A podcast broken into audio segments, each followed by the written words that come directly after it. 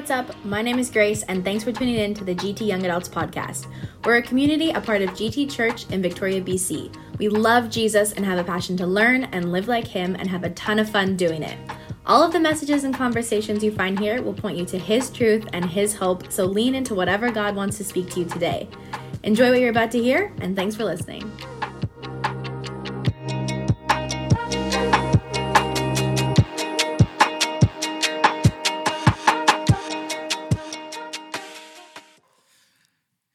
Evening, everyone. You doing good? Apparently not. Okay, good to know. Good to know.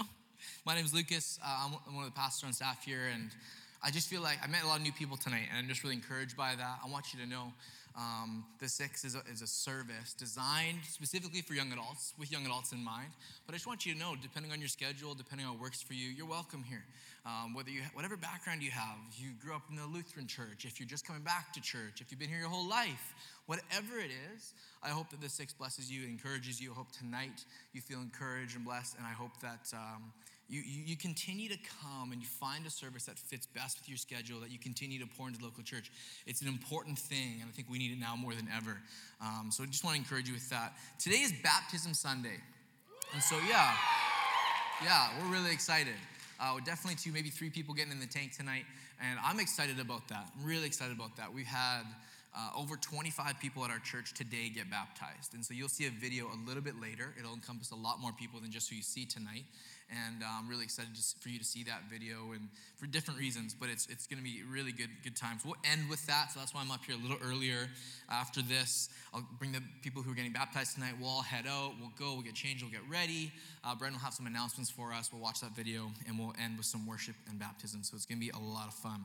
Uh, we are in week number four of a series called Questions Jesus Asked. We just think it's fun to look at the stuff Jesus was asking because he knows everything. And so it's kind of funny that he'll like take a moment and, and talk and ask in questions to different people.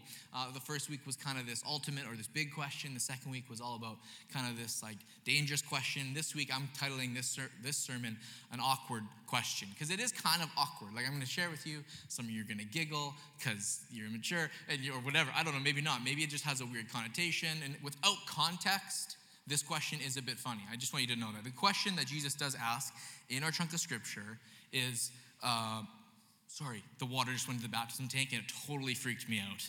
My apologies. oh man, I was like, the question Jesus asked, and then I heard rushing Holy Spirit water, and I was like, uh, just want to make sure I get this right, Lord. I'm sorry.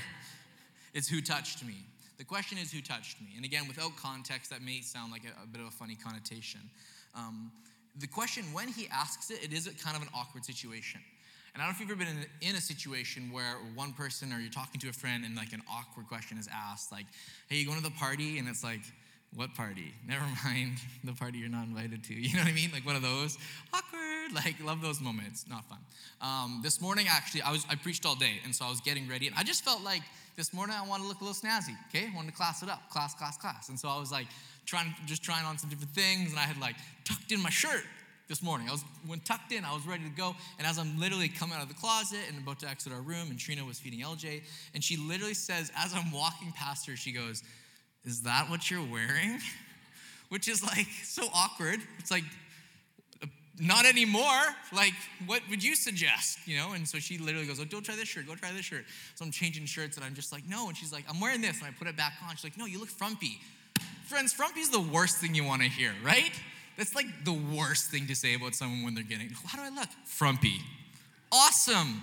Bye now. Gonna go burn the shirt.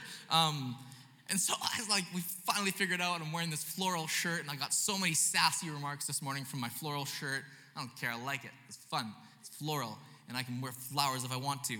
And I was wearing it, and I rocked it hard, and literally I'm like walking out of the house, and then Trina literally goes, Is that what you're doing with your hair?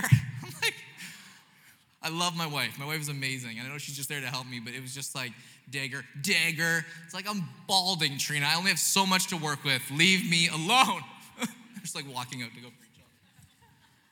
Awkward question, right? Like awkward moment, awkward timing, awkward connotation, whatever it is. And, and honestly, depending on who you ask, this question is going to sound funny. I get it.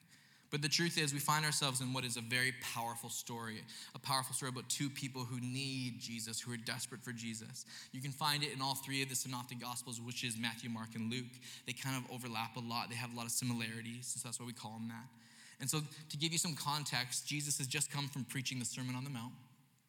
He has he, he leaves kind of this Gentile region and he heads back to what, more, what are more Jewish towns. He does a lot of ministry in this city. This is a good city to know, Capernaum. A lot of scholars will say that Jesus was born in Bethlehem, raised in Nazareth, from Nazareth, if you will, taught in Jerusalem, but his ministry happened in Capernaum. And so whenever you see that, you know that something fun's gonna happen, something exciting is gonna happen. So I'm in Luke 8. If you have your Bible, go to Luke 8. Third gospel over, chapter 8. If you don't have one, you can follow along with a blue Bible in front of you. I think it's page like 840 I'm on, and uh, or it's up on the screens. Here we go. Are you ready? You ready? Now, when Jesus returned, a crowd welcomed him, for they were all expecting him. Then a man named Jairus, a synagogue leader or pastor, came and fell at Jesus' feet, pleading with him to come to his house, because his only daughter, a girl about 12, was dying. As Jesus was on his way, the crowds almost crushed him. And a woman who was there had been subject to bleeding for 12 years, but no one could heal her. She came up behind him and touched the edge of his cloak, and immediately her bleeding stopped. Verse 45, it says this Who touched me? Jesus asked. When they all denied it, Peter said, Master, the, the, the, people are crowding and pressing against you. But Jesus said, No, no, no, someone touched me. I know that power has gone out from me. Then the woman, seeing that she could not go unnoticed, came trembling at and fell at his feet. In the presence of all the people, she told why she had touched him and how she'd been instantly healed. Then he said to her, Daughter, your faith has healed you. Go in peace.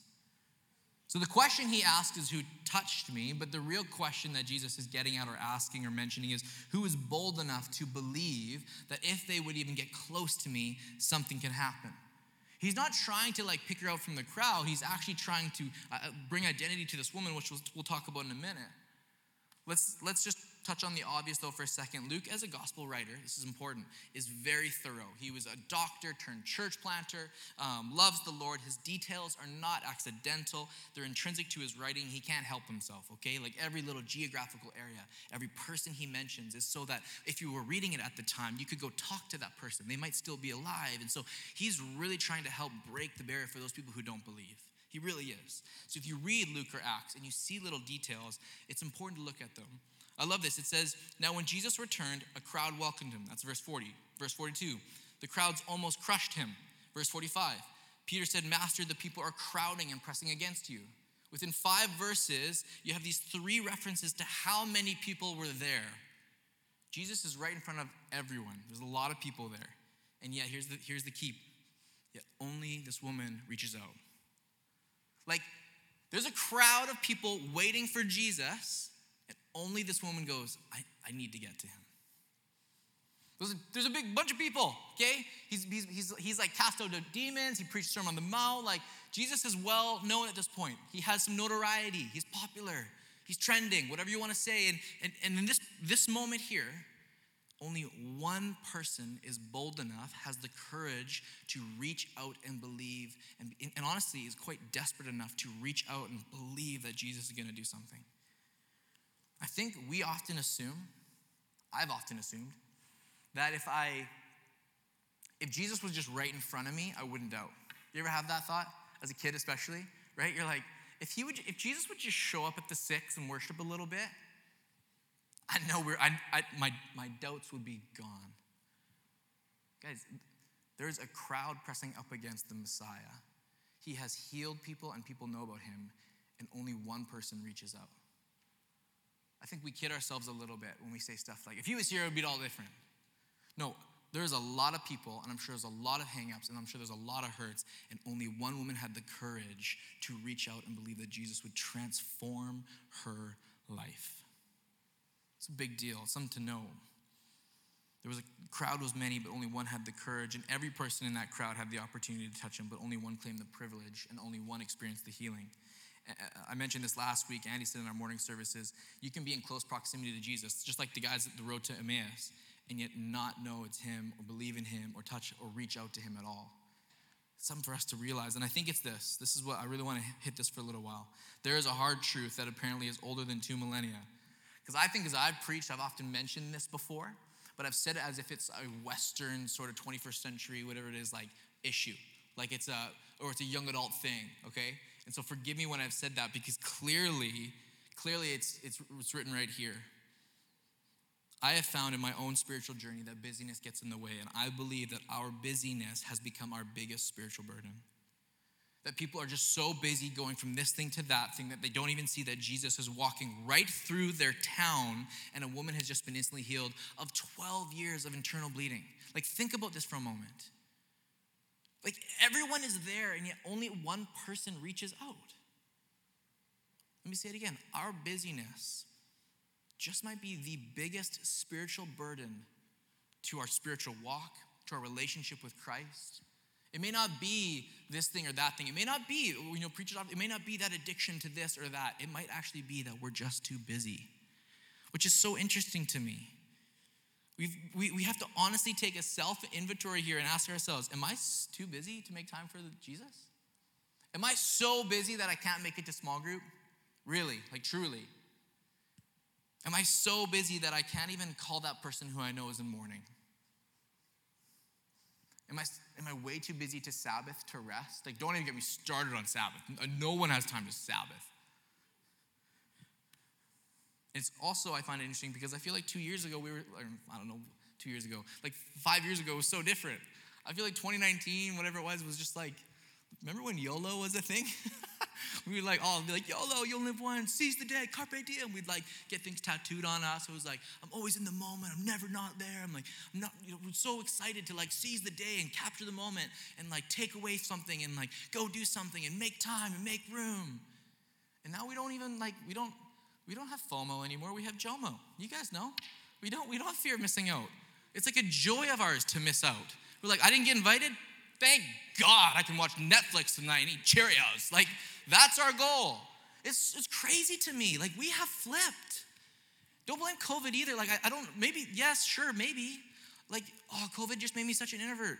Maybe. Maybe, maybe we're just really used to not doing anything anymore. Maybe, like, maybe we're just stuck inside, and actually, what we need to do is fight that a little bit. No, I just feel good when I'm eating chips and I'm binge watching this. It's so funny. We're so busy, and yet we're so good at binge watching shows. I'm digging hard here, and I'm, let me tell you why. Because I felt convicted hard last week when Andy mentioned this thought. Man, I felt I felt the Lord say something to me, and I want you to I want you to honestly feel challenged tonight, and ask yourself: Am I truly, honestly, so busy that I can't get to group, or I can't even get to? I'm just way too busy. Meanwhile, just crushing this new Viking show, whatever it is. I don't know. I'm really into a different show right now. Alone. Have anyone seen Alone? Amazon Prime, just guys on Vancouver Island trying to make it alive. You seen this? It's wild. Take that Tofino, it's legit. I got someone, as I mentioned this in this morning, they sent me an article about how we, is, it, was, it was like how we've turned into goblin mode. We're just sitting and eating and watching is our new normal. Just consider that for a moment.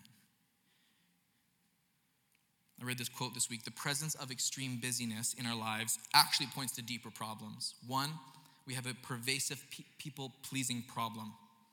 Two, it's a restless ambition, something we just can't attain, get to. Or a, a, just a sense of meaninglessness.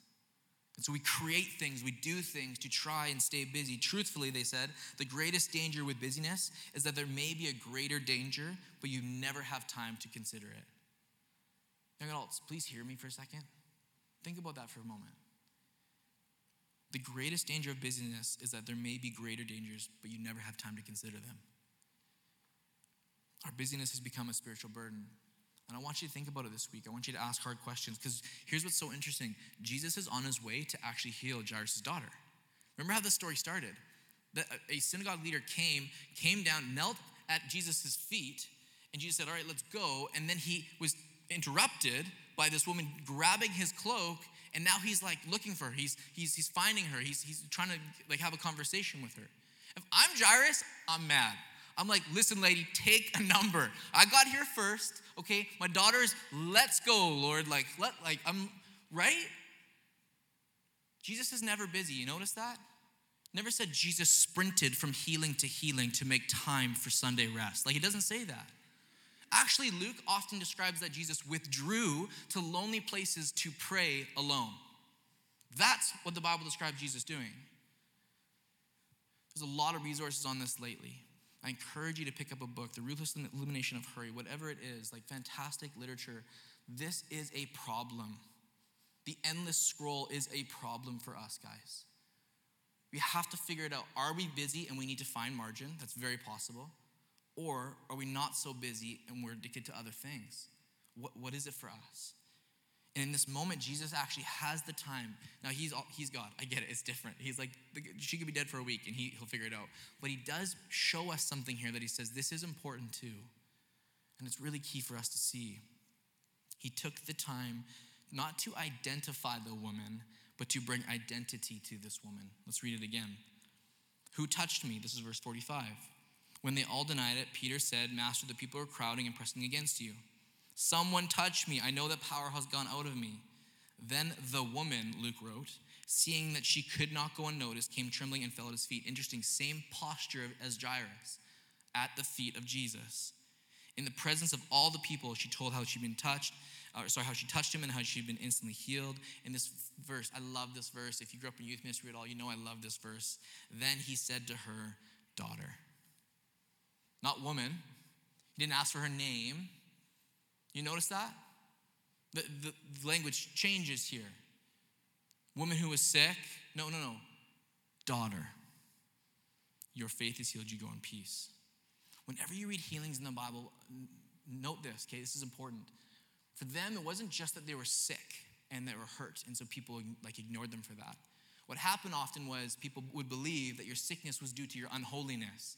And so you, you probably sinned, or your parents sinned, or your grandparents sinned. Someone in your family did something that angered God. That is why you were unwell. And so this woman would not have just been like in pain, she, she would have been in pain and she would have been alone, isolated, completely ostracized from community. She would have had to perform many ceremonial cleansings just to get in to see a doctor. So for her to go ahead and touch Jesus was, was a really big deal. It's like, you don't do that. You're unclean. You're not well. You're sick. And Jesus says, No, no, no, that's my daughter. Jesus takes a moment and gives her the gift she didn't realize she needed. Because her body was healed instantly, the Bible said, but her identity was not whole. Wasn't whole. He needed to make sure to finish the healing, if you will. He needed to identify her so that he could bring identity to her. Are you following me tonight? This is a really big deal because for us, we love to talk about like what we're doing and what we're accomplishing and who we are.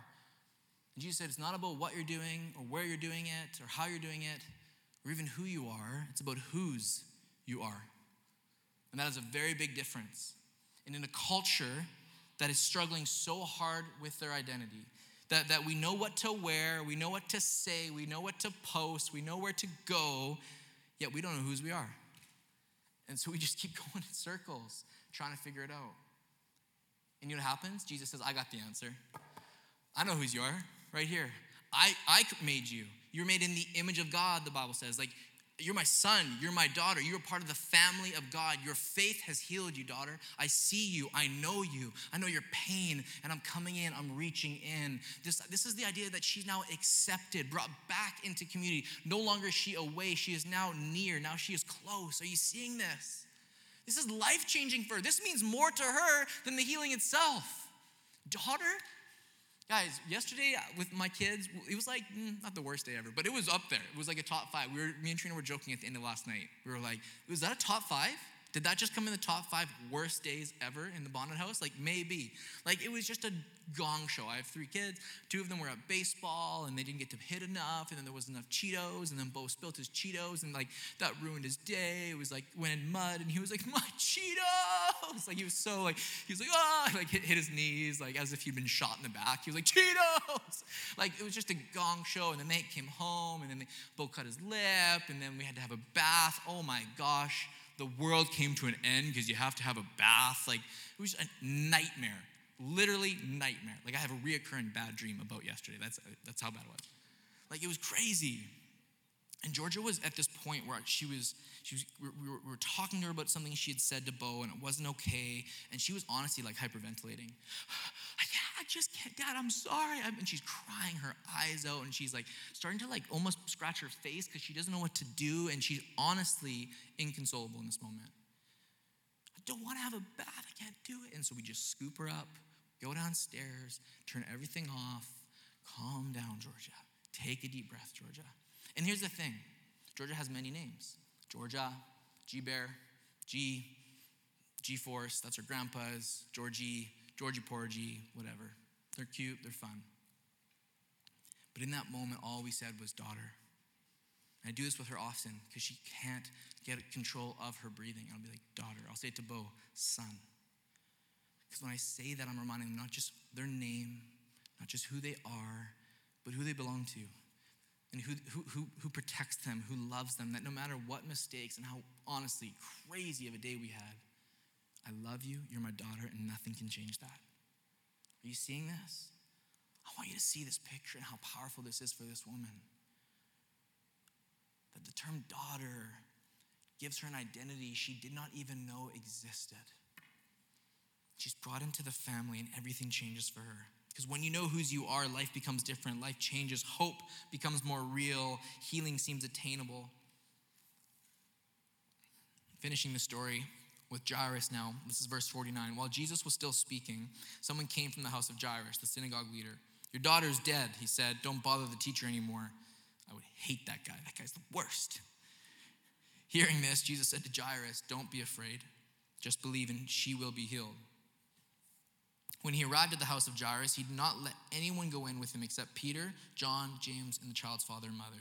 Meanwhile, all the people were wailing and mourning for her. Stop wailing, Jesus said. She's not dead, but asleep. Then they laughed at him. Listen, I don't want to get to heaven and have to deal with that, right? Laughing at Jesus, that guy's in trouble. Oh my goodness. They laughed at him, verse 53, knowing that she was dead. But he took her by the hand and said, My child. Again, you see the reference there. My child. You seeing this again? Get up. Get up. Her spirit returned, and at once she stood up, then Jesus told him to give her something to eat. Praise God. Her parents were aston- aston- excuse me, astonished, but he ordered them not to tell him what had happened. Okay.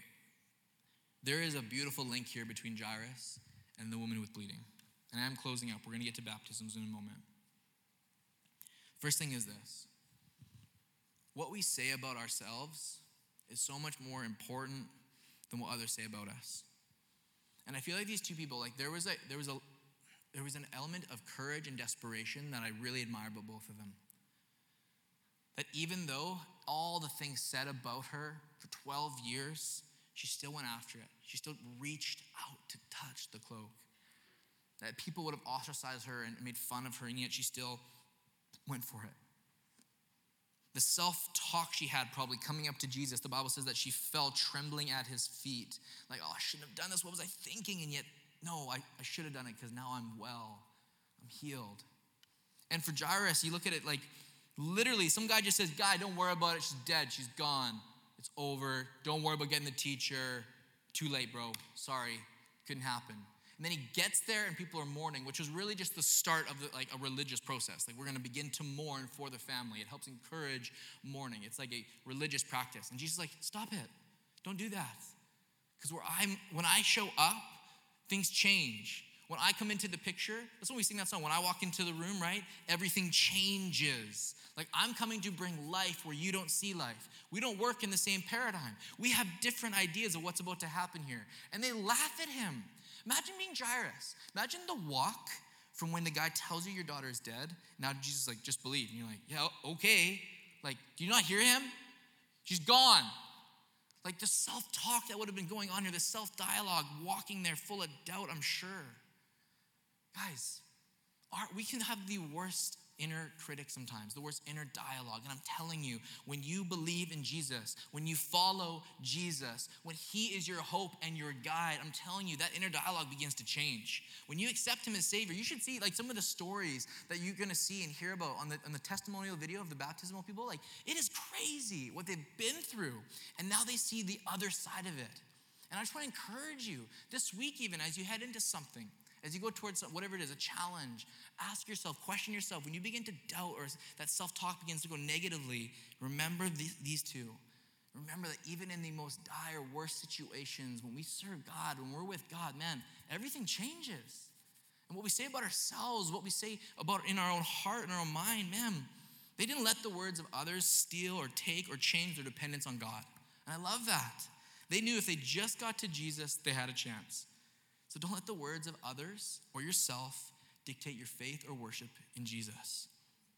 Secondly, this is, this is important. I'm realizing, and as I see it in these two, that coming desperate to God is not a weakness. I always thought desperation, I kind of viewed it in a weakness. I don't know why. I don't know why. And I just have to say, I was so moved by the story of Jairus this week. The desperation, the running from, like, it'd be so hard to leave your daughter and you've gone to doctors and then you're just gonna try this rabbi who's walking in. Right? Or, or maybe he knows more about Jesus. Who knows? But this desperation, it turns into a dependence on Jesus. That dependence then turns into the biggest miracle of his life. And I see this and I'm like, yeah, Jesus, Jesus loves this desperate heart. In fact, I believe that Jesus defends the desperate and he honors the bold. Hear that tonight that Jesus defends the desperate and he honors the bold. He honors the courageous woman who says, I, don't have anything else to give. I just know that if I just get to his, even his cloak, it'll be better than this. Jairus, I gotta leave my sweet 12 year old to run because I just got, I have to get to Jesus. If I just get to him, we stand a chance. Maybe for you, there just hasn't been a desperation in your faith at all. Maybe for you, just coasting through and kind of being busy in life is actually your biggest hurdle to getting a revelation, a miracle, a, a faith transformation. Maybe that's what it is. Do you have a miracle you're praying for? Get desperate. come running to him. Do you have a situation you can't get out of by yourself, or you've been trying to get out by yourself using your own strength and it's not working? Maybe it's time to get a little more desperate. Have you been so busy that other things are just kind of coming to the light that you're missing. Man, I just wonder if we got a little more desperate. Maybe you feel broken, shattered, like into little pieces. And you're like, I don't know how to pick up this mess of mine that I've made. And you come in here feeling just anguish and tired because of sin and hurt and, and past trauma or whatever it may be, even church trauma. And you're feeling down and hurt and uncertain. Come desperate to God, boldly to God, and He will be your defender, your comforter, and He will honor that obedience.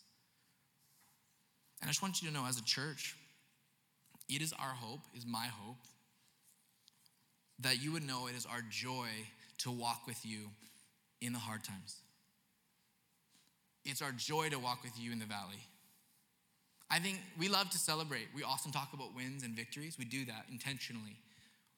And I think sometimes we think we just, oh, I just like, we're just pumping up this story or that story. No, no, we celebrate the victory. We celebrate the mountaintop because we've walked with people through the valley and we know how hard it's been. That's why this baptism video and this, moment of baptism is so powerful. And if you've been in that tank, you know what I mean. Because you walk in and you're thinking about everything that's happened, your whole past, and then you're just, it just clicks. You remember, Jesus changed everything. Like he changed everything for me. And that's why there's so much joy and life and excitement. That's why we celebrate the wins and the victory. Are you following me? Because we know the, the, like the pain through the valley. And I want you to know it's our hope, it's our joy to do that with you, with every person. Maybe for you, you need to get like active this week. You need to call someone and set up a time with a pastor or a counselor and say, I need to talk to someone. Maybe for you, just like you would set an appointment for your doctor or your dentist, or let's be more honest, you, are going to take a long lunch for your hairdresser, right? Your barber. You do that. Why don't you set a long lunch and come to prayer? Why don't you set a long lunch and say, I'm going to get here Tuesday at 12? Because there's a group of church, there's a group of people at church, there's a group of pastors and staff who want to pray for me, who want to lift me up, who want to lay hands on me and make sure that I feel covered and prayed for, and that I would know that God loves me and is for me and will defend me, and He will see this, this act of desperation, this act of coming to God out of obedience. Are you hearing me? This is what we need to do. We got to get practical, but we have to actually activate this. That maybe you actually go to small group this week. Maybe you don't miss one this month. Maybe you do the freedom homework. You really get on it tonight if you're doing freedom. Maybe you actually go to small group and remove the mask and really become vulnerable and honest. Jesus defends the desperate. He honors the bold. He sees the pieces of our life. Young adults, hear me. He sees it all. He knows it all. All the things that have shattered, all the things that are hard. But if we will just reach out, He will heal. He is faithful. He is for you. He loves you. And there's no better way to show this than through baptism. That no matter what your past looks like, He loves you that he died on the cross for you. And just like Jesus went down in the grave, and like we just learned about last week, resurrected, we do the same thing. That's what's happening here tonight. We believe in this. We believe that you get fully immersed in water, and this isn't an act of salvation in itself, it's a symbol of, of what's happened in your heart. It's a symbol of the inward transformation, and now you're seeing the outward declaration. That's what happens in baptism. And you can look at every person and know that's new life. That's a new creation. That's someone who sees God, knows God, has found God, and proclaims that God is good and that they love them, love Him, and He, Jesus, loves them. Man, it's powerful truth, guys. And when we watch this video, and we're gonna get to in a moment, we're gonna watch a video. I'm gonna call them up in a second. I want you to know this. Last thought. If their story can change, why can't yours? If you're feeling down in the dumps, you're like, I don't know, I don't know what to do. Listen, they have stories too. They have pain too. And if their story can be changed by God, if, if, if, my story and Brent's story and Robbie's story, if our story can all be transformed by God, so can yours. Just run to Jesus. Just reach out. Do anything you can. Get to Him. Get desperate. And adults, get desperate. Would you show some emotion for the love of the Lord, please? Do anything you can to reach out to Him and be like, man, Nothing else is worth it. Nothing tastes right. Nothing is good enough until I just get to Jesus. Amen? I'm going to call up those who are getting baptized right now. We're going to pray over them, and then Brent will come up with some announcements. So if you're getting baptized tonight, come on up. Come on up right now. Let's go. There's three of you? Yes! Josiah, Jessica, Shani.